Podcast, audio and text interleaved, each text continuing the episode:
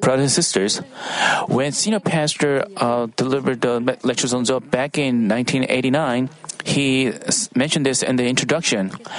Because the lectures on Job is uh, God analyzes a man's heart. So without without a lot of prayer, we cannot I cannot preach this.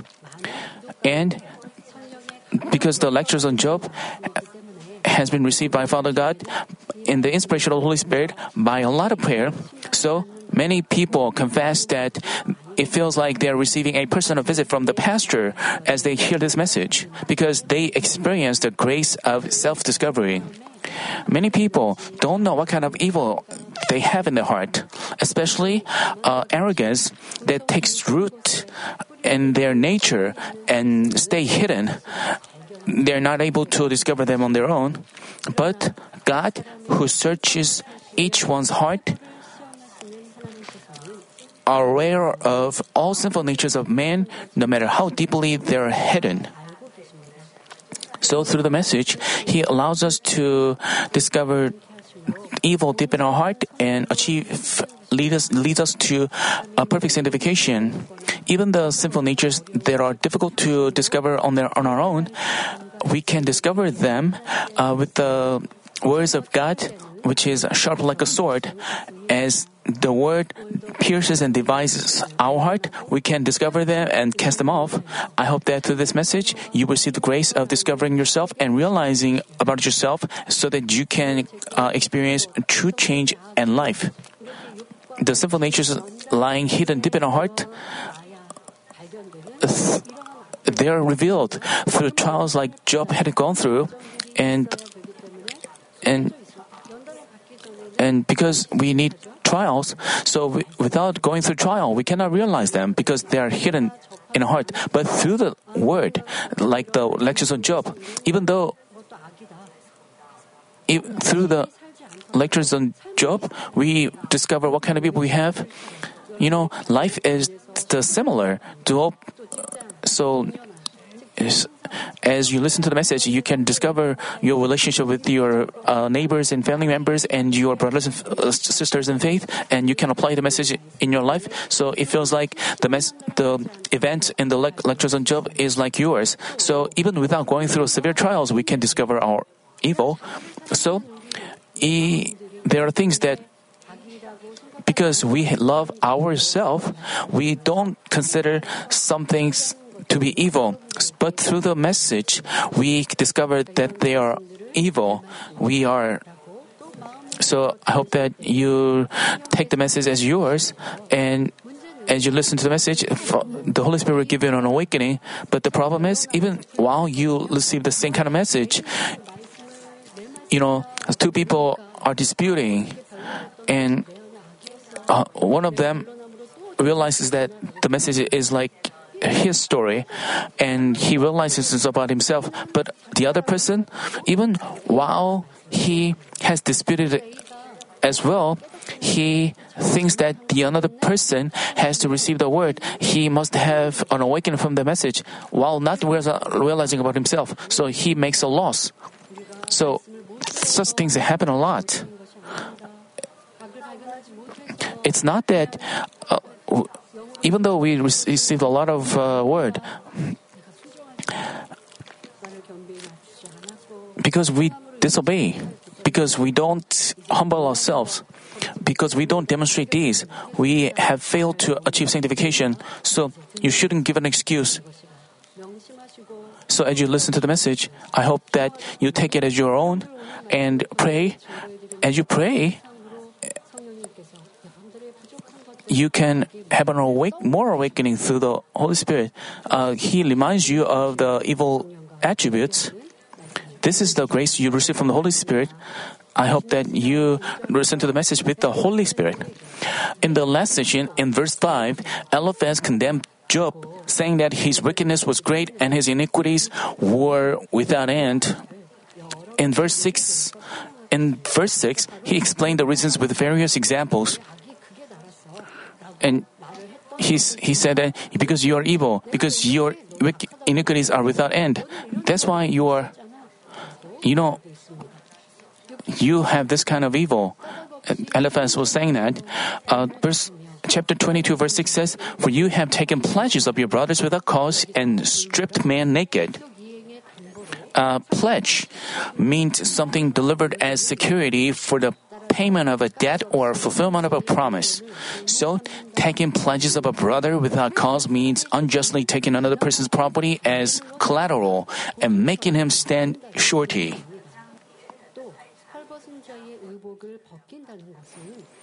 Uh, and stripping, uh, stripping man naked means taking away everything from a poor man. Uh, namely, taking every little thing that he has and putting him to shame. Eliphaz claimed that Job was a person who committed such evil. If we judge and condemn others, misunderstandings pile up and we end up revealing more of our evil. Of course,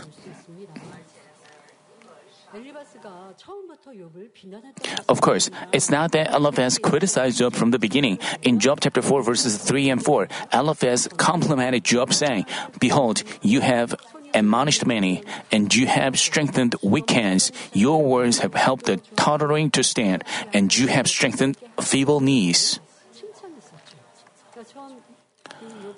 Uh, in the beginning of the when Eliphaz started talking first, and the, his friends came to comfort Job, and they were very shocked by how miserable Job looked. They were speechless, and and Eliphaz was the f- first one, and Eliphaz started advising Job, and he started with a compliment, and he complimented Job. But, but as they disputed, ill feelings were provoked, and he uttered completely different words than before. Hey, Job, you are a wicked person who harms people.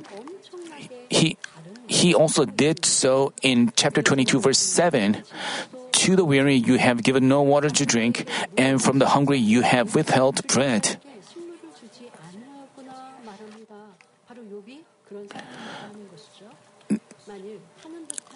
If we can't get water on a scorched land, if we find nothing to eat and suffer hunger for a few days, how painful it would be. But Eliphaz mentioned that Job didn't provide water to the weary and didn't give food to the hungry.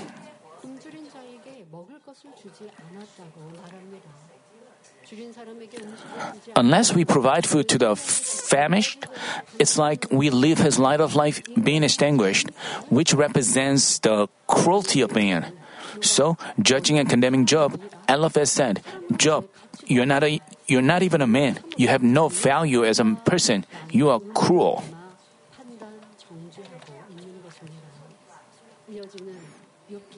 Uh, in the following verse, he stated, But the earth belongs to the mighty man, and the honorable man dwells in it. You have sent widows away empty, and the strength of the orphans has been crushed. When a person suddenly has a lot of possessions and enjoys an abundant life, people around him have all kinds of evil thoughts like, how come he's got how come he got so lucky and spends money like water? Did he get all that money by just means? Likewise, uh, because Job was rich to the point he was called the greatest of all men of the East, Eliphaz sarcastically spoke to Job, comparing him to a wicked person. Uh, sending widows, uh, sending widows away empty and the strength of the orphans being crushed signifies that Job didn't help out those in a miserable situation like orphans and widows, but ill treated them, sending them away empty. Uh, here, Eliphaz was condemning Job, saying, While you had power and vast areas of land and held an honorable position, you acted in such heartless and cruel ways. Brothers and sisters, we know that Job hadn't committed such evil, but he was a man of virtuous deeds. But uh, he helped. He provided charity. He helped the weak. We remember uh, his goodness. But why did Eliphaz judge and condemn Job that way? The and jealousy he harbored against Job were manifested as evil words. we commonly see worldly people disparaging or depreciating those with power or wealth. But we don't have to say this and that about others enjoying power or wealth. The reason is, it is only God who knows the depths of their heart. Even though we find our thoughts, you know, let's say someone around you are prosperous, if you have envy and jealousy, you try to find fault with them, but you don't. Uh, while you find faults with them, you don't realize that you have envy and jealousy. You, you know, when others are prosperous, you just think about their shortcomings and you want to talk about them. This is the envy and jealousy you have. This is uh, because you have evil in yourself. But uh, even though they are not even evil, even though they are they have nothing to do with you. When they are prospering, you worldly people talk bad about them. They say things like they they have met good parents. They try to find faults with them, and and they didn't make hard efforts. They just met good parents, and they did they inherited good things from their parents, and they spoke in such sarcastic way. This is the envy and jealousy. So, brothers and sisters, sh- I hope you examine whether you have done that. We, we hear such news reports. We have to be able to discern things. You shouldn't uh, find faults with others, and and even though what they say is right, we have to discern things, and we have to stop criticizing others. Uh, I mean, I mean, we shouldn't uh, join them in criticizing others by a news article or why should you join them in criticizing and slandering others but as we but of course we have to know how to discern things but we sh- we don't need to pile up evil by doing so some people find faults with others out of their envy and jealousy, and they slander others, s- s- speak in sarcastic way. This you have to know that they do this out of envy and jealousy. What about uh, what when other other people are prosperous? You even. Uh, even though we find our thoughts right, God tells us not to judge and condemn others no matter what. So we have to obey accordingly. Other than other than God, not no one is qualified to say, I am right. Since Adam committed sin, all his offspring have been born with original sins. Moreover, they belong to the enemy devil, the master of sins, and committed sins. Though there are people who try to lead a good life, everyone is a sinner in light of the truth. They have original sins inherited from their parents and also self-committed sins which are sins they commit either knowingly or unknowingly. As written in Romans chapter 3 verse 10, there is none righteous, not even one. No one is to be found sinless in light of God's word.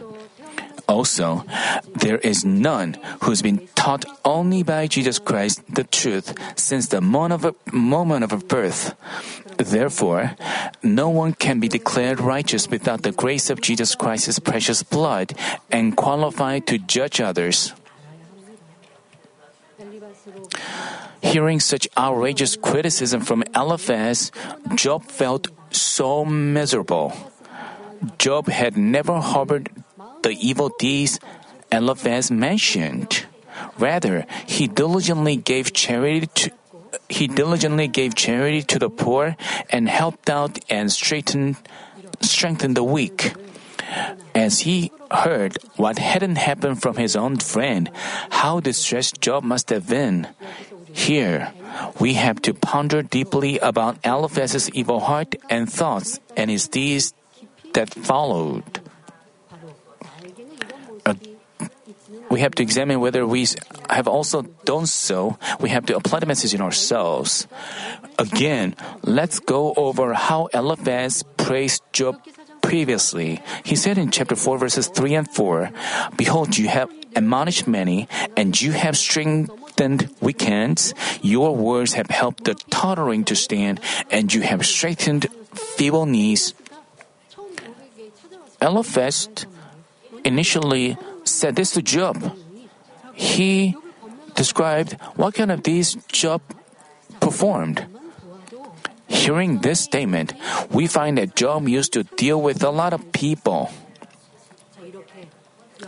Uh, if you deal with different types of people, you find some of them thinking completely different ways, despite seeing the same thing. While Job met people, he must have found some with the right mind and others with the wrong judgment. What does that mean? Even while looking at the same thing, many people, each of them, have different ways of thinking. Some of them think that is right, while others that is not right, uh, wrong. Uh, as there are many people, each of them have a different way of thinking. Some say it is right, others say it is wrong. There are many kinds of words spoken by them. So Job deal with many people because he dealt with different kinds of people. Some of them received help from Job. Some of the others wanted to uh, hear some words of knowledge from him, and many people followed him. So, so many people were with him, accompanied him, and people's evaluations differed by person. So, the gossips about Job going around must have borne bad words as well as good ones. This is what how the worldly people are like. So even after you do your best, you may hear some bad words. So you shouldn't be discouraged by them. You don't have to be carried away. Job did good deeds, and he was praised by his good deeds. But as time passed, they made such outrageous words about his good deeds. So from this, you have to keep in mind that uh, you should have a broad heart. But if you are narrow-minded, once you hear some misleading words, you are discouraged. Why I I cannot do this. I, I just want to stay silent. Then that means you are narrow-minded. But if you have a big tree has many branches. So if there are many branches, is I mean, every time, even after you, you know, you may hear some bad words even after you do something good. So, as for me, I used when I heard some such words, I was um, I felt, why did I have to hear such words? Should I stop what I'm doing? I also had uh, fleshly thoughts. So I, as I prepared my message, I was reminded of that. But if I stop, I cannot be, make my vessel broader. But even if I had such fleshly thoughts, I have to. I realized I have such thoughts because I'm lacking goodness. You know, you know, everyone doesn't like to hear gossips about themselves. But if we have a broad heart, if we have a big vessel, we can hear all kinds of words, accept them, uh, we we can make bread of the words worthy of hearing. But if we just uh, hear words of envy and jealousy, we can just uh, shake them off. There are some people of this kind and that kind. Some people are jealous, or some people say good things or bad things. We can make a lesson out of them. You know, there are good evaluations about Job, but there are but there are also bad evaluations about him.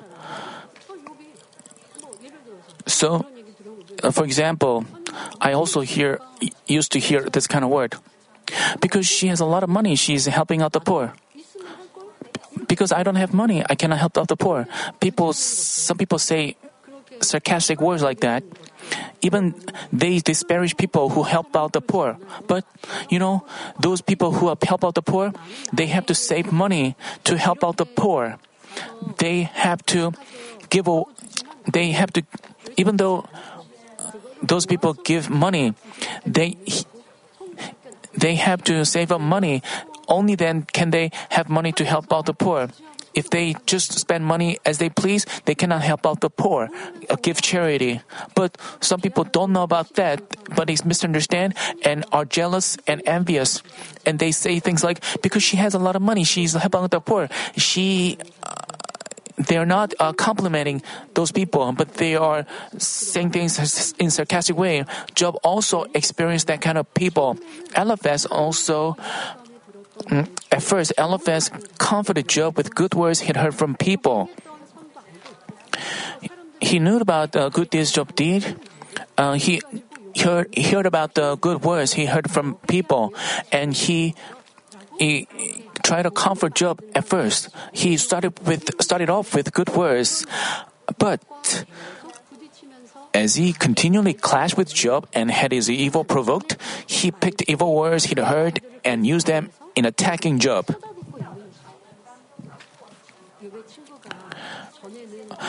Uh, we have to exactly figure out the reason that Job's friend who used to praise Job began to judge and criticize him with the opposite words. Why we have to know the exact reason why Eliphaz was doing that way, and we have to figure see whether we are doing so. We have to also discover such attributes in us. When we are on good terms with people, uh, our evaluations differ. We have to examine whether we have done so. A person likes someone who, when she brings in benefits, but dislikes him when she doesn't. Uh, this is a, what a heart of man of flesh is like. When another person compliments us and treats them well, we also exalt him and follows him but when we are rebuked or uh, reproached by a person, and when it seems that he is bringing us disadvantages, we feel resentful and we turn our backs on him. This is also man of flesh. When another person treats him well, he praises her. When he finds someone else speaking ill of her, he refuses to hear the word and defends her.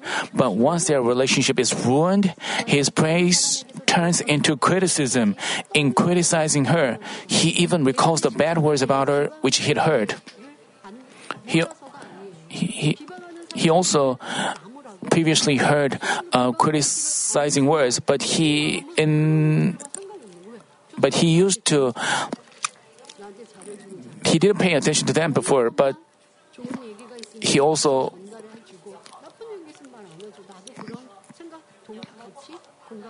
and he he didn't agree with bad words.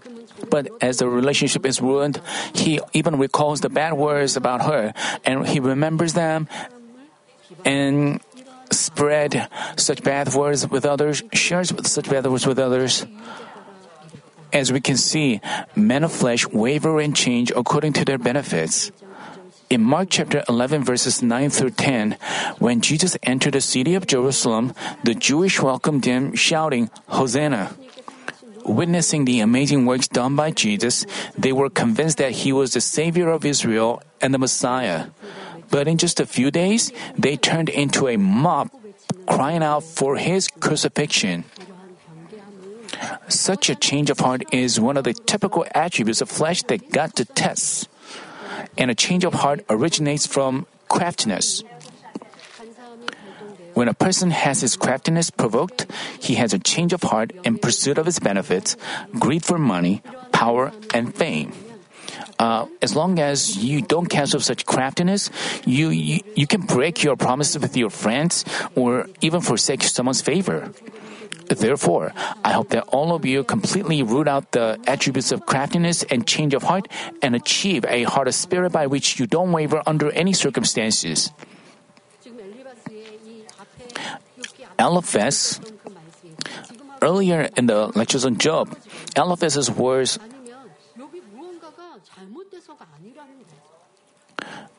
it's not that Job committed some I you shouldn't just think, you know, you can also discover yourself. How what kind of relationship you have with your school friends? What kind of relationship you have with your former coworkers? What about relationship with your boss? Or you're on good terms with them? But when the relationship with ru- was ruined you, you began to speak ill of them? You you share the bad words about them. You when you are on good terms with them, even when you heard bad words about them, you didn't engrave them on your heart. But as after the relationship was ruined, you begin to hear bad words and remember the bad words you heard. This is the attributes of evil. So you have to. If you have negative thoughts or evil thoughts about others, you have to examine yourself and repent and root them out completely once as long as you have such evil, you cannot advance into a better dwelling place. As long as you have such evil, when you when you like someone, you praise him, you exalt him. But when you don't like him, you tr- keep away from him. You, you we see uh, these things are common in our workplace. But when you do so, as a Manmin member, can you you think you can go to New Jerusalem? You have to discover such evil one by one and cast them off and have to only then can you uh, enter New Jerusalem. So while you listen to the even though what you hear may seem like you are listening to the similar words, you shouldn't just uh, you, shouldn't just uh, neglect or forget the message you hear. So if you don't cast off evil, it stays in you still it remains in you. You have to discover and remember the forms of evil and cast them off with prayer. In the following verse, Eliphaz said to Job, Therefore snares surround you, and sudden dread terrifies you. Here, snares surrounding him means that he had trouble with people for various issues. Namely, Eliphaz mentioned that because Job had committed such great evil, he had trouble with people and couldn't but live in fear. Actually, uh, the situation Job was facing uh, was, you know, as I explained earlier, people who used to be on good terms with Job, but as they saw Job in a wretched situation, they began to criticize Job Moreover, they, you know, Job, Job's friends, you know, they were used to be on good terms, but as Job's situation turned worse, they began to slander him, criticize him, and they and they began to have troubles with them. Uh, in your own life, everyday life as well. Even though you don't have any issues with uh, some people, once they have harbor evil feelings against you, you have troubles with them, and you then how, what should we do? You have to pursue goodness, reflect on ourselves, and change ourselves. We have to devote ourselves. Then uh, Father God will help you out.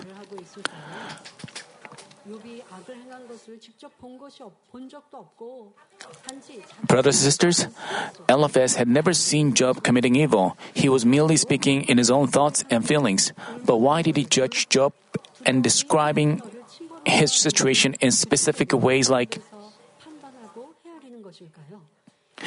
but why did he judge Job and describe his situation in specific ways like snares surround you and sudden dread terrifies you?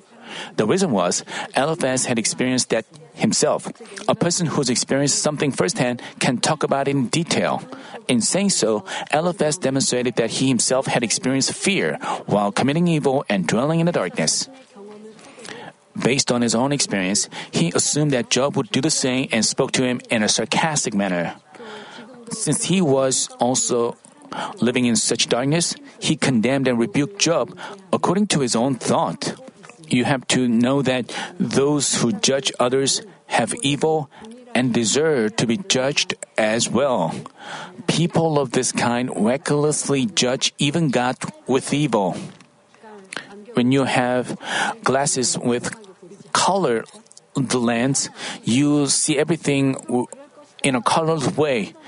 As long as you have evil, you also see others based on your evil, and you are quick to judge and condemn others. Those who are good at swindling others, when they see others, they also see them as swindlers. But if you are pure and innocent in my heart, even when you hear some lie, you don't even realize that you are hearing a lie. so as long as you have evil, you are quick to judge and condemn others. But Eliphaz was doing, you know, as he described Job's difficult situations, he thought about his uh, people of this kind recklessly judge even God with evil, calling him dictator or a scary God. We find in James chapter 1 verse 13, let no one say when he is tempted, I am being tempted by God, for God cannot be tempted by evil, and he himself does not tempt anyone. Since our God is light itself and a holy one without blemish or spot, the enemy devil cannot dare accuse or test them. Also, God is not the one who directly gives people a test, as James chapter 1 verses 14 and 15 tell us, but each one is tempted and when he is carried away and enticed by his own lust, when then when lust has conceived, it gives birth to sin, and when sin is accomplished, it brings forth death. Namely, God doesn't give a test to people directly. Since they are enticed by their own lust and live in the darkness, they receive a test from the enemy devil and face a trouble. Hearing this, some may ask, you said that God doesn't give us a test, but why did He give Abraham a test of offering his son Isaac? But we have to know that this is totally different from a test brought by the enemy devil. In giving a test, the enemy devil aims to bring us trouble and lead us to death. But when God gives a test, He has a purpose of giving great blessings to His beloved children. So even if a person fails to overcome such a test of blessings, he doesn't suffer troubles, but God provides a way of escape and causes things to work together for good. But while not knowing God's will, some people try to judge God. They also pass judgment on others. Now, Eliphaz was doing exactly that. If he had had no evil in heart, but only had his heart filled with goodness, he wouldn't have tried to find others back. Moreover, he wouldn't have tried to judge and condemn others. We have to know that Job didn't suffer a curse from God because he was evil, as Eliphaz claimed. But actually, as Eliphaz pointed out, the wicked are bound to face various snares and live in fear. The reason is a person reaps according to what he's done and sown, whether it is good or evil. Not only will he reap fruits accordingly on this earth, but he will face either eternal life or eternal punishment as said in John chapter 5 verse 29 and will come forth those who did good deeds to a resurrection of life, those who committed the evil deeds to a resurrection of judgment. In the following verse, Eliphaz in the following verse, Eliphaz mentioned, or darkness, so that you cannot see, and an abundance of water covers you. Here, darkness signifies the darkness of his heart. He meant to say that Job was in a desperate situation where everything was bleak and he had nothing to hope for or expect. As far as Job's friends were concerned, Job couldn't harbor a dream or hope. Neither could he expect a bright future. That's why he used that expression. An abundance of water means a great water a great amount of water overflowing. So, an abundance of water covering Job means that just as a great amount of water overflows and sweeps away houses and crops, Job had lost his children, possessions, and even his health, and he will continue to suffer. Eliphaz concluded on his own that because Job had committed great evil, he would face a tremendous disaster. Just because Job this is um, condemning. You know, in, in our everyday life, when another person is in trouble, you shouldn't condemn that person that way. But, you know, Job was not facing that because of his evil or sins. But so Eliphaz's sin was so great. Just because Job wasn't in accord with his thoughts and mind, Eliphaz persistently forced him into a corner we have to prevent ourselves from criticizing and judging others out of our own feelings and causing them to stumble. Eliphaz went on to say in chapter 22 and verse 12, Is not God in the height of heaven? Look also at the distant stars, how high they are. Eliphaz didn't say this to praise God's greatness. Based on the words he heard about God, Eliphaz merely considered God to be a being that exists in people's imagination. That's why he mentioned that God was far up in heaven, beyond the distant stars. This indicates that Eliphaz didn't have an experience of meeting God or serve him from his heart.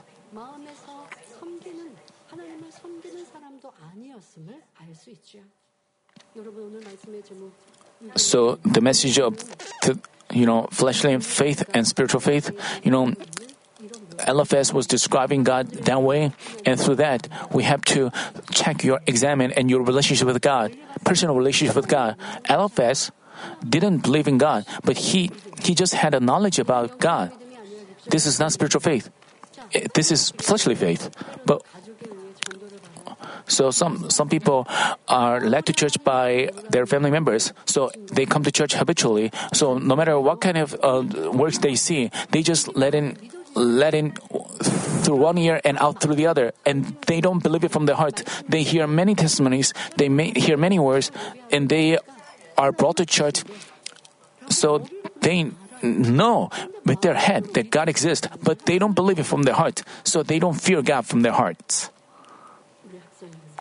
So students and our uh, young men and women, so you have to check whether you have such fleshly faith like Eliphaz had. Then, even if so, even if you call on God, you cannot see His work. But unlike Eliphaz, Job was a person who believed and served God and faithfully offered Him a sacrifice. Yet, since Job had lacked an experience of meeting God directly, God needed to put him through trials to reach out to him. With his love, God intended to turn his imperfect, fleshly faith into spiritual faith through trials.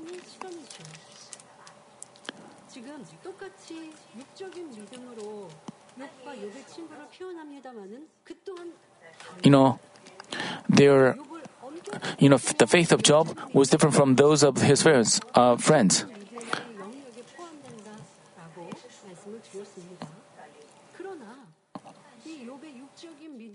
You know, even though Job's faith was complete, uh, so uh, very different from the Eliphaz's faith. Eliphaz didn't have fear towards God, but Job even though he didn't directly meet God, he had a knowledge about, he, you know, he had fear and he had God in his heart.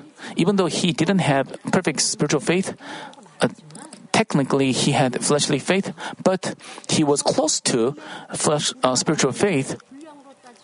So, in terms of the measure of faith, and he was like, he was past the rock of faith.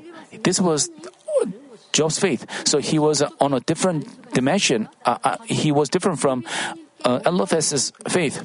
So he had fear towards God. We know this by the fact that Job offered the sacrifice and he had to he tried to live by the law. So he so he was different from his friends who didn't even demonstrate these. So we have to discern things. You know, even though the third level of faith is not perfect uh, spiritual faith, because they believe, they try to live by God's word, but they still have the sinful natures. This was the measure of faith, uh, the kind of faith Job had. So, in terms of measure of faith, uh, Job had this kind of faith, but he was. Uh, falling short of spiritual faith. So he was care. he had a we can say that he had a fleshly faith. So he should have. Um, God doesn't accept a fleshly sacrifice. Based on the words he uttered during the test, we can tell that Job's sacrifice had been fleshly ones. So, regrettably, I mean, he, even though he had such good deeds, he was. Um, we read in chapter 3, verses 25 and 26 For what I fear comes upon me, and what I dread befalls me. I'm not at ease, nor am I quiet, and I'm not at rest, but turmoil comes. The verses indicate that Job served God, being concerned that if he didn't give a sacrifice to him, he would face a curse. If Job had known God correctly and served him spiritually, he would have never lamented this way. It's the same today. Even while you profess to believe in God, if you get terrified and lose joy and thanksgiving in the face of a test, that proves that you have fleshly faith or your faith is like that of a little child spiritually. But those who know God correctly and serve Him spiritually obey the word with heartfelt love, not out of fear. Also, even when tests and tribulations come their way, because they believe in God's love from the bottom of their heart, they have no reason to lose joy and peace. Thus, we find in 1 John chapter 4 verse 18, there is no fear in love, but perfect love casts out fear. And in 1 John chapter 3 verses 21 and 22, beloved, if our heart does not condemn us, we have confidence before God, and whatever we ask, we receive from Him, because we keep His commandments and do the things that are pleasing in His sight. Such people naturally offer a spiritual sacrifice worthy of God's acceptance. Namely, since they always acknowledge God in their everyday life and live according to His will, they receive answers and blessings from God. Since God wanted this kind of relationship with Job, He allowed him trials, preparing him to meet Him. Through this, through this, God intended for Job to have experience. So, you also you have to apply this message in yourselves properly you have to feel deep in your heart that the trial we are facing was so necessary. When we were with the senior pastor, we saw many uh, works and manifestations of power. So we thought God would. So, so we we couldn't doubt that God is living. We had so so many evidences. So, so many people confess that doubting is strange. So, because we have seen many things that cannot be performed by men, so we no one can doubt, no one can deny that God is living. So, so did you think that you had faith? So yes, that was the basic of faith, but that was not spiritual faith. That had to grow into spiritual faith. So you have so because you have such faith because you God is living, you have to live by his word obedience has to follow in order for you to have spiritual faith. But without such deeds, if you just spend time one year, two year, or five years, you still have knowledge about the works of God you've seen. You think you have faith. You, but in reality, in times of test and trial, you don't seek God. You don't find God. Instead, you complain and grumble against God, and you even ask why God is giving us such a trial that demonstrates that you have fleshly faith. But we have to hang on to God. You know, you know, Job. Job used to have a great faith. You know, in the Old Testament time, he demonstrated such deeds and he had faith close to spiritual faith. But even that Job, he was not perfect. That's why he went through trials so that he could have uh, experience. So his evil was revealed through that trial, and Father God reached out to him, and all his problems were resolved, and his faith grew into spiritual faith. So we thought we had uh, spiritual faith, but why? Because we were filled with the Spirit, because we didn't commit evil, because we didn't, because we cut off the world because we were living in the space of the shepherd and because we were so we misconceived that we were having spiritual faith and we thought we were having strong faith and because we didn't commit a specific evil uh, because we took joy in committing uh, casting off evil. But the problem is if really if we really had spiritual faith, we, in times of trial, we don't have to complain and grumble. But some people don't. Why? Because, because they didn't, you know,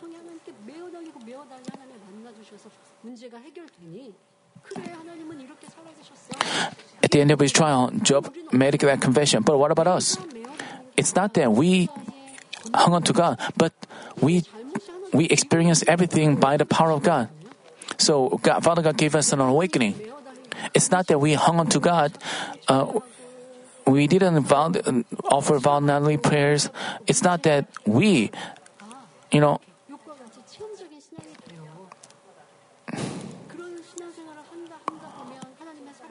as we, but many Christians, so it's not even easy to experience God once or twice. But because they don't hang on to God, once they get sick, they just go to the hospital or uh, take medicine. So even though they confess that because they live without experiencing God, they just know that, know with their head that God is living. They just say with their lips that Jesus is their Savior. So they live as Christians. But what about their life? But what about their deeds? They just live as they please. They just commit sins as they please. And they, uh, and they believe with their head that God is living, but that is not spiritual faith. So even after they ask, they cannot receive. But what about us? You know, we have to hang on to God and ask God directly. And then, you know, if we if we don't have such intimate relationship with you know, but because senior pastor satisfies the justice, we it was easy for us to receive answers. You know, we were sick and we discovered that the sickness was gone. We have to, because it was very easy for us to receive answers from God. So, our gratitude, our grace left us, left easily. So, because we had such a change of heart, you know, economy has developed, so we don't have a trouble with eating or uh, clothing. You know, I was born back in 70s. People were not financially well off. We didn't have um, many snacks. We just had our meals. We just uh, we just barely get got by. But what about kids today? They have snacks, even though they don't. They have their allowances and go and get their snacks. They don't know what hung famine is. They don't know what hunger is because they live in such comfort, because they live such a stable life economically, because they enjoy such an abundant life. They don't understand when they hear about uh, difficult times in the past. Even when their parents talk about that, they don't have no idea. They cannot feel it as because they don't feel it. You know, you know, Adam also didn't know what kind of joy he had back in the Garden of Eden. That's why he committed sin. You know, we experienced God. We experienced God's power. We learned once we experience it, we have to deeply engrave it, engrave it in our heart. But after we just feel His grace, and then we make friends with the world and love the world, when we are in the space of the shepherds, we didn't love the world. But we didn't cast off really the sinful natures in our heart. But and then we repeatedly repented, and that's why we fail to have spiritual faith. We discover even after we saw many experiences and God's power. So during the trials, we have to recall what have seen, and we have to remind ourselves that God is living, even though He is not visible that doesn't mean he is he doesn't exist. We have to repent of having lived, and if, so we have to thank God for allowing us to look at ourselves through the trials and discover ourselves. We have to admit ourselves that we had, and then we can. I mean, you know, Job, uh, he served God with his deeds, but he lived, tried to live by the word of God and the law of God, and he feared God, but that wasn't true. So, in order to have, uh, we have to understand well that, and Job and Eliphaz and Job's friends were different from Job. They didn't serve God. Neither did they meet him. They only felt that God was far away from them. That's why, as Eliphaz pointed out, I mean, based on what he'd heard, Eliphaz vaguely considered God to be the Almighty Being who is far up in heaven. So he said that while even the stars created by him are high up in heaven, God would be much farther from them.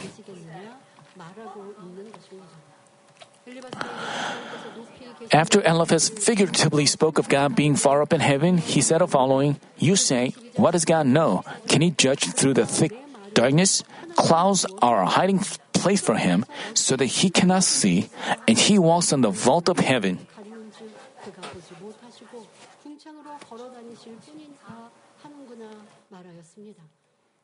Here, Eliphaz was refuting Job's statement that God wasn't aware of his afflictions.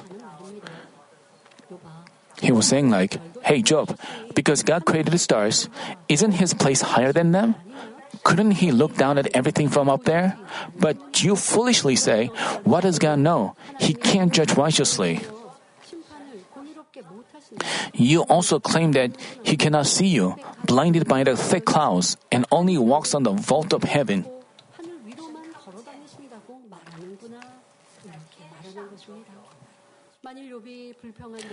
As Job complained, if God hadn't known about Job's situation and hadn't judged righteously, God would have been a God would have been a powerless God would have been a powerless being. But God is the one who created a rule who created and rules over the whole universe, transcending space and time, He knows everything and can do anything. But that doesn't mean that because God is physically higher than stars, He looks down at all things like a person overlooking things from a mountaintop, as Eliphaz assumed. Since Job and his friends didn't know God spiritually, but only recognized Him in their limited ways of thinking, they made such absurd comments. Even today, when those who don't know God properly face a natural disaster or tribulations, they say, God is too merciless. He is heartless. In saying God is too merciless, they recognize the existence of God, but consider Him a merciless being without love. And in saying God is merciless, they mean, they mean to say that God doesn't know the situations they face. Novice believers who have no faith or worldly people who don't know God make such comments. God's children with faith should never make such negative comments or words that dishearten God. Just because God doesn't answer our prayer doesn't mean that He doesn't exist, that He is heartless, and that He doesn't know our situations. The reason could be you may have a wall of sin, or the time is not right for His answer, or He wants to give you better things. Whatever the reason, there must be God's will that is good and higher than our thoughts. Since God is spirit and is omnipresent, He can be anywhere in the universe, transcending space and time as He desires. For this reason, God can hover and control every corner of the vast universe. Regarding this, God said in Jeremiah chapter 23 and 24, Can a man hide himself in hiding places? So I do not see him, declares the Lord. Do I not fill the heavens and the earth? declares the Lord.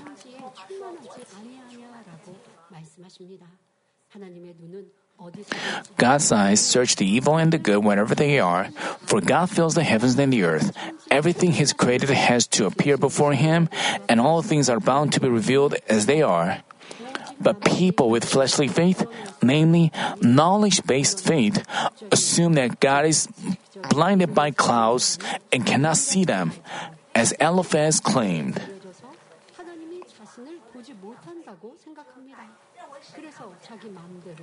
So they think it's okay to commit sins as they please. But God is our creator, and even if he are and even if we are covered by clouds, he can see us. He watches he watches our every move, heart and thought. He numbers even the hairs of our head and watches over us, his children, with his blessing eyes. Since He is Almighty, once we are found proper, He answers whatever we ask of Him. Therefore, Thus, I hope that you possess spiritual faith, perfectly believe in the Almighty God, so that you can enjoy a Christian life where you receive His answers and blessings by asking according to His will.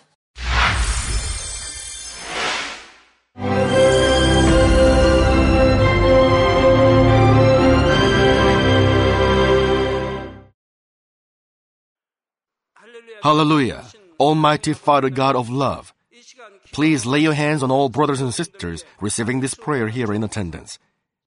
Lay your hands on all the members of the branch churches and local sanctuaries, and all the GCN TV viewers, and those who are watching via satellites, cables, and internet all over the world, transcending space and time. Plant faith in their hearts and drive out their negative thoughts and doubts. Let all the trials and afflictions leave them. By the fire of the Holy Spirit, from head to toe, scorch their sick and affected parts, including all cells, tissues, and nerves, all internal organs and intestines. Let the light of creation come upon them. In the name of the Lord Jesus Christ, I command the enemy devil and Satan, all diseases, germs and viruses, and infirmities, go away. Let the light shine on them. Scorch their incurable and long-term diseases by the fire of the Holy Spirit. Burn all kinds of endemic and contagious diseases like malaria. Be cleansed and made well. All epidemic diseases, such as colds and fever, go away from them. Protect them from any kinds of germs and viruses and bacteria. Heal them of all kinds of cancers like stomach cancer, lung cancer, liver cancer, breast cancer, womb cancer, intestinal cancer, and all other diseases like AIDS, leukemia, cerebral apoplexy, high blood pressure, low blood pressure, heart disease, lung disease, diabetes, women's diseases, thyroid diseases, and all inflammations. Let them be made whole from polio, stroke, arthritis, herniated discs, and many others. Let all kinds of pains disappear from them, like back pain, headache, and neuralgia. Set them free from epilepsy, autism, depression, neurosis, and all other mental diseases. Loosen them from all kinds of paralysis and let them get up, walk, and jump. Let them regain good eyesight and restore good hearing. Let the blind open their eyes and the deaf come to hear and mute begin to speak.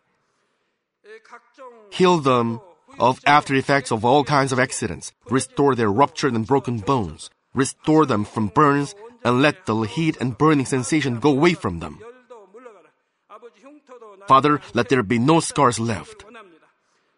Be cleansed from all kinds of drug addictions and poisoning. Father, regenerate dead nerves, tissues, and cells, and bring the dead back to life. Father, please bless them to conceive a baby. Bless them to conceive a baby. In the name of the Lord Jesus Christ, I command the enemy devil and Satan, the ruler of the air, the evil forces, and their servants, go away from them.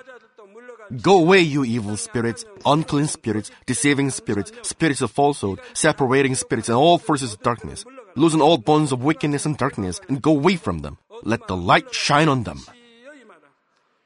Father God, give them strength to cry out in their prayer, and empower them with the power to cast off sins and become sanctified. Let them be in good health as their soul becomes prosperous, and let their family be evangelized. Protect them from all kinds of accidents and disasters, and bless them to lead a successful and prosperous life in everything. Please protect your children, their home, their business, and their work by the fiery hedge of the Holy Spirit, with the heavenly host and angels, and with your blazing eyes. Give students wisdom and understanding, and fill their hearts with more passion and desire for study. Keep their hearts and minds from worldly things, and plant into their hearts more fervent love for God. Bless your children and let them give glory to you in everything they do, whether they eat or drink or whatever they do. Let them confess and testify to the living God. I've met God, I've experienced God, and received His answers and blessings. Father God, thank you. Let all glory be to you alone. In the name of our Lord Jesus Christ, I pray. Amen.